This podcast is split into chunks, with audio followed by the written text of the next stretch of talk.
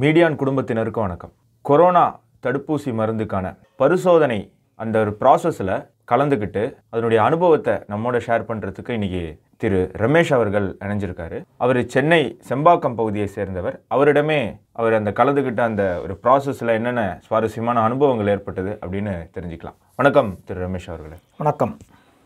எப்படி முதல்ல உங்களுக்கு இந்த மனசு வந்தது? அதாவது கொரோனா அப்படின்னு கேட்டாலே பயந்து ஓடக்கூடிய ஒரு சூழ்நிலையில் அந்த நோய்க்கு எதிரான மருந்து கண்டுபிடிக்கிறதுக்காக உங்களுடைய உயிரே நீங்கள் வந்து கிட்டத்தட்ட கொடுத்த மாதிரி தான் இது. ஸோ உங்களுக்கு இந்த எண்ணம் எங்கேருந்து வந்தது? வீட்டில் எல்லாருமே சங்க குடும்பம் வீட்டில் எல்லாருமே பொறுப்பில் இருக்காங்க வேலை செய்கிறோம் ஆர்எஸ்எஸில் அதனால் பொதுவாகவே அந்த சமுதாய விஷயங்கள் சமுதாயத்தை பாதிக்கக்கூடிய விஷயங்கள் எல்லாம் வீட்டில் பொது இயல்பாக சர்ச்சை பண்ணுவோம். அந்த மாதிரி பண்ணும்போது இதில் நம்ம ஏதாவது பண்ணணும். நம்ம ச நம்ம பக்கத்துலேருந்தும் இதுக்கு ஏதாவது நம்ம பங்கு இருக்கணும் அப்படின்னு முடிவு பண்ணி பேசினோம். இங்கே சென்னையிலேயே ஒரு ஹியூமன் ட்ரையலுக்கான ஒரு முயற்சி நடக்க போகும் அப்படிங்கிற மாதிரி இந்த செய்தியை பார்த்த உடனே வீட்டில் வந்து பேசினேன். அந்த சமயத்தில் என்னோடய அந்த சொந்த வேலைகள் எல்லாம் ஓரளவு முடிஞ்சிருந்தது. அதனால் வீட்லேயும் பேசும்போது வீட்டில் முதல்ல கொஞ்சம் அந்த சந்தேகங்கள்லாம் இருந்தது. இதில் எந்த விதமான தயக்கமும் இல்லை. எனக்கு அது ஒரு பெரிய உங்களுக்கு பயம் இருந்ததா? அதாவது தைரியமாக முடிவு எடுத்துட்டீங்க. பட் இருந்தாலும் ஒரு சந்தேகம் இருக்கும்ல. அந்த மாதிரி ஏதாவது ஒரு பயம் சந்தேகம் உங்கள் மனசில் எழும்பிடுதான் பயம் அப்படிங்கிறத விட பொதுவான ஒரு சந்தேகம். ஒரு மருந்து ஒரு புது பரிசோதனை அதுக்கு நம்மளை ஆட்படுத்திக்கிறோம் அப்படின்னா அதற்கான ஒரு சந்தேகங்கள் இருந்தது. நீங்கள் அந்த ஹாஸ்பிட்டல் போன பிறகு அந்த பரிசோதனைக்கான அந்த நாள் நீங்கள் அந்த ஹாஸ்பிட்டலில் போனப்போ அங்கே இருந்தவங்களுடைய அணுகுமுறை எப்படி இருந்தோ உங்ககிட்ட அவங்க எப்படி பழகுனாங்க? எந்த மாதிரி நம்பிக்கை தந்தாங்க. இது முதல்ல இந்த மாதிரி ராமச்சந்திரா மருத்துவக் கல்லூரியில் இந்த மாதிரி பண்ணுறாங்க அப்படின்னு கேள்விப்பட்டோன்னா அந்த சம்மந்தப்பட்ட டாக்டர் கிட்ட இதற்கு யார் பொறுப்பாக இருக்காரோ அந்த டாக்டர் கிட்ட ஃபோனில் பேசி இந்த மாதிரி என்னோட ஆர்வத்தை நான் சொன்னேன். இந்த மாதிரி இந்த முயற்சியில் நான் என்னையும் பங்கெடுத்துக்கணும்னு விரும்புகிறேன் அப்படின்னு சொன்னோன்னே ஒரு நாள் கொடுத்து வர சொன்னாங்க. ஸோ அங்கே போகும்போது முதல்ல வந்து ரொம்ப விளக்கமாக எல்லாருமே வந்து எல்லா விஷயங்களை பற்றியும் அந்த டாக்டர்ஸ் எல்லாமே சொன்னாங்க. ஆராய்ச்சியில் எந்த ஸ்டேஜில் இருக்கும் இதற்கான அடுத்த கட்டம் என்ன அதிலிருந்து சொல்லி இந்த மருந்து தயாரிக்கக்கூடிய கம்பெனியை பற்றி எல்லாத்த பற்றியும் ரொம்ப தெளிவாக சொன்னாங்க. ரொம்ப முக்கியமான விஷயம் நானாக வந்து முன் வந்து சுயமாக தான் இதில் என்னோடய சுய ஆர்வத்தில் கலந்துக்கிறேனா அப்படிங்கிறத ரெண்டு மூணு முறை சோதனை பண்ணி செக் பண்ணாங்க. இப்போ அந்த ப்ராசஸ் வந்து நீங்கள் அந்த பரிசோதனைக்கு போன அந்த ஒரு நாள் மட்டும்தான் இருந்ததா? இல்லை அதுக்கு முன்னாடி சில விஷயங்கள் நீங்கள் பண்ணணும் அதுக்கப்புறம் சில விஷயங்கள் நீங்கள் பண்ணணும் இந்த மாதிரி ஏதாவது ஒரு ப்ராசஸ் சிஸ்டம் இருந்ததா?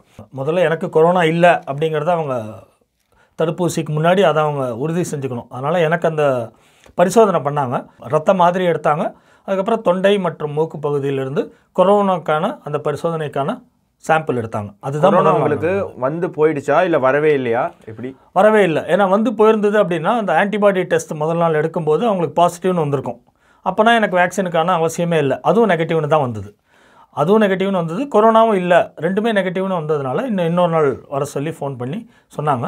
அன்னைக்கு போன அன்றைக்கி தான் திருப்பியும் வந்து எல்லா வழிமுறைகளையும் திருப்பி இன்னொரு முறை சொல்லி இன்னொரு முறை நான் வந்து சுயமான ஆர்வத்தோடு தான் வந்திருக்கேனா. எந்த நிர்பந்தத்தோடையும் வரல அப்படிங்கிறத உறுதி செஞ்ச அப்புறம் தான் எனக்கு வந்து அந்த வேக்சினோட முதல் ஷாட் கொடுத்தாங்க. முதல் ஊசி அக்டோபர் மாதம் ஒன்பதாம் தேதி ராமச்சந்திரா மருத்துவக் இந்த பரிசோதனைக்கு பிறகு ஏதாவது சைடு எஃபெக்ட் மாதிரி உங்களுக்கு ஏதாவது ஏற்பட்டுதா? எதுவுமே இல்லை. பொதுவாக நம்ம அந்த தடுப்பூசி அப்படின்னு சொல்லும்போது ஜுரம் வரும் அப்படின்னு சொல்லுவாங்க. அதுக்குமே கூட அவங்க ரொம்ப தெளிவாக வந்து பேராசெட்டமால் நீங்கள் மாத்திரை எடுத்துக்க வேண்டியிருக்கும். ஒரு ரெண்டு நாளைக்கு அப்படின்னு சொல்லி ஆறு மணி நேரத்துக்கு ஒரு தடவை எடுக்கணும் அப்படின்னு சொல்லி அந்த டோசேஜ் எல்லாமும் அவங்க ரொம்ப தெளிவாக சொல்லிட்டாங்க. கொரோனாவுக்கு மருந்து எப்போ வரும் அப்படிங்கிற கேள்வி எல்லார் மத்தியிலுமே மனசுலையுமே இருந்துக்கிட்டு இருக்கு. ஸோ நீங்கள் அந்த டெஸ்ட்லேயே கலந்துக்கிட்டவர் உங்களால் சொல்ல முடியுமா? இது ப்ராசஸ் எந்த அளவுக்கு போயிருக்கு? இன்னும் எத்தனை நாளில் மருந்து வர வாய்ப்பு இருக்குது அந்த மாதிரி விவரங்கள்.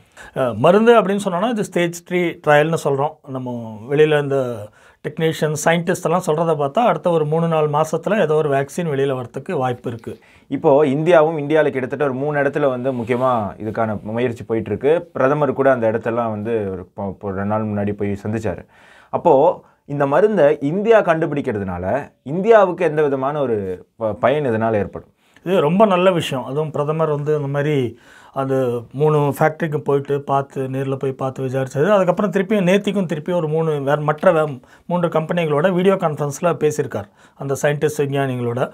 இது வந்து நம்ம ஆத்ம நிர்பர் பாரத் அப்படின்னு சொல்லிட்டு சுயசார்பு பாரதம் அப்படின்னு சொல்கிறதுக்கு இது மிகப்பெரிய உந்துதலாக இருக்கும். இப்போ கொரோனாவுக்கான இந்த தடுப்பூசி உலகமே எதிர்பார்த்து காத்து கொண்டிருக்கும் போது நம்ம நாட்டிலேருந்து நாலஞ்சு பேர் இதற்கான முயற்சியில் இறங்கி அதில் ரொம்ப நல்ல விதமாக முன்னேற்றம் இருக்குது அப்படிங்கிறது. கண்டிப்பாக உலக அரங்கில் நம்ம பாரதத்தோட பேரையும் நிலைநிறுத்தும் நமக்கும் ஒரு சுயசார்பு பாரதத்திற்கான ஒரு மிக சிறந்த வழியாக இருக்கும். உங்களுடைய பொன்னான நேரங்களை தந்து எங்கள் கேள்விகளுக்கு பதிலளித்ததுக்கு மிக்க நன்றி. வணக்கம். நன்றி.